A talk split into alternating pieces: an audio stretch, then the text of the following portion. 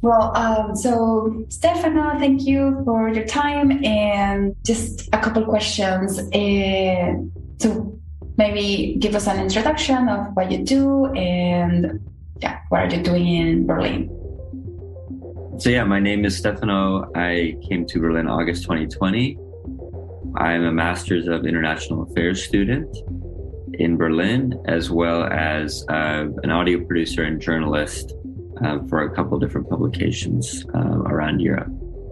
Yeah. And well, so as you know, uh, we are talking about diversity and inclusion, and I'm asking um, a couple questions around to some journalists. And I wanted to hear a little bit more of what have been your experience working for different newsrooms.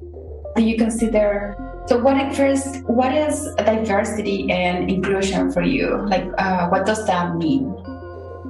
I think for me, it is, at least in the terms of Are We Europe in journalism, it's um, finding stories that encapsulate different experiences, uh, no matter where you're reporting from. And, uh, but the second step in that is also, I think in, in old journalism, there was more this idea of like the parachuting journalist who would come in from the US or the UK or, you know, if it's an English speaking publication and um, you know spend a few times there and cover the story without talking to a lot of people who are actually living there. So but i think you know there has been a big change and now you see a lot more organizations working with local journalists because those are the people who are affected by these stories who know the stories who know the places that they're taking place in. And um, so i think there has been a good positive swing and, and uh, hopefully it can continue in that Europe and like how do you perceive this uh, topic of diversity and inclusion in the newsrooms in Europe? Yeah, I'm. My experience uh, has been pretty limited to um, an organization called We Europe that I work with, and they're well, for once, uh, I'm not European, and they allow me to work there, so that's one thing. But I also, uh, while working there, I've worked with people from all over Europe. I worked with uh, my fellow audio producer was from India, and so which kind of goes into the theme of Are We Europe, which is uh, revisiting what it means to be European and you know that identity and how it can be more fluid than and uh, within Are We Europe, what are those uh, concrete actions that you think, oh yeah, they are doing well, they are doing a good job to be more inclusive, to be more diverse, and yeah. Yeah, uh, I don't work on this part specifically, but I think the most, the one that kind of aligns with that idea the most is, um, I believe it's called Untold Stories, where a few members from our team have gone or are in the midst of going to, I think it's seven or eight different places across uh, Europe, places that are maybe um, less reported from. So, for example, Cyprus, um, Greenland, places like that. Uh, and they're spending, I believe it's a week, uh, working with local journalists there to produce a story or stories um, about an issue or, or, person or place in in that country.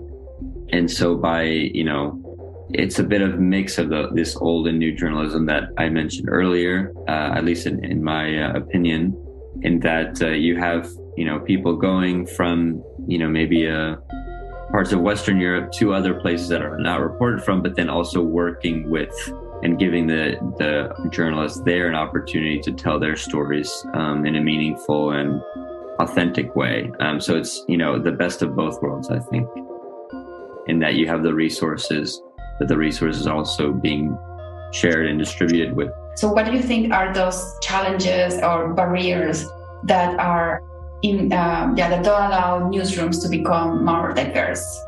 Challenges maybe are having the networks to find people who can I mean, you have journalists from everywhere, obviously, and with the internet has changed the, the ability to get in contact with people anywhere.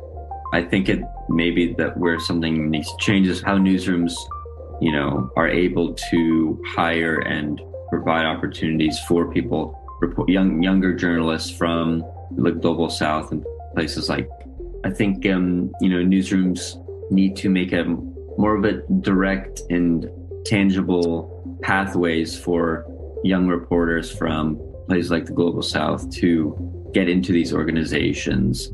And by doing that they'll be able to have more diverse stories and storytellers um, and tell a more complete picture of you know the world if that's what they're they're trying to cover. So you said that main experience has been with Are We Europe and that's why? Like uh, have you actually pitched to other newsrooms and how, what has been your experience pitching to other newsrooms? Do you feel um, well first let's let's leave it there. Yeah i pitched to um, deutsche welle and um, in europe mostly uh, publications in the uk uh, just because of the, the nature of it being english. And i think you know the, the pitching process is pretty uh, hit and miss but i think that's universal. I don't think that's um, really you know changed. But one thing I, I, will say that is that i see on twitter which i think is great is how how um, a lot of editor because i follow a lot of news editors and commissioning and, and editors that work with freelancers and a lot of them i you know it's a very uh, visible call for pitches on different subjects but um, sometimes they say, you know, specifically from writers of color or, you know, things like that, so that so that those writers know that you know they will be taken seriously, which unfortunately maybe they haven't been in the past. So just from you know me perusing on Twitter to find editors for myself to pitch from, I've seen that, uh, and I think it's a good step forward. And I think I think the more that uh, maybe younger editors that are le- coming from less traditional journalistic backgrounds, that's in quotation, come into editing positions, you'll see hopefully, um, you know, that cycle continuing where they open up their opportunities and are, are looking at pitches equally, uh, no matter what the name looks like when they receive them, yeah, which is um, obviously great.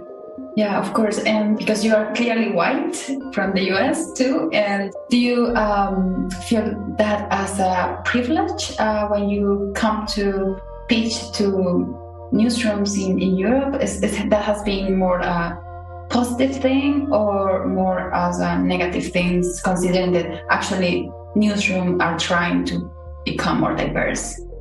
I am. I'm not sure. I mean, I will say that one time, or so, sometimes when I my name is very Italian, and um, I have sometimes thought about changing it to Steph just for a pitch, but not. I mean, obviously, not, I am white, and I uh, it's so it's not. I guess for that side, but also it's more for you know, if someone sees my very Italian name, do they trust my English skills in writing uh, in English or writing skills in English? And so I have had that, but that's obviously very minor compared to a lot of other people face. But uh, so that's my been my only experience. Um, I haven't had any kind of like you know disadvantage. I don't believe um, because of how my name comes across on on the email, but it has been something that crosses my mind. So I can only imagine, you know, that it's a lot tougher sometimes for yeah people with that aren't white this was Broken Tetris Podcast. This is a podcast where we try to put together all the pieces that make media and journalism more inclusive, representative, and diverse. If you want to have your part on this mission, please get in touch.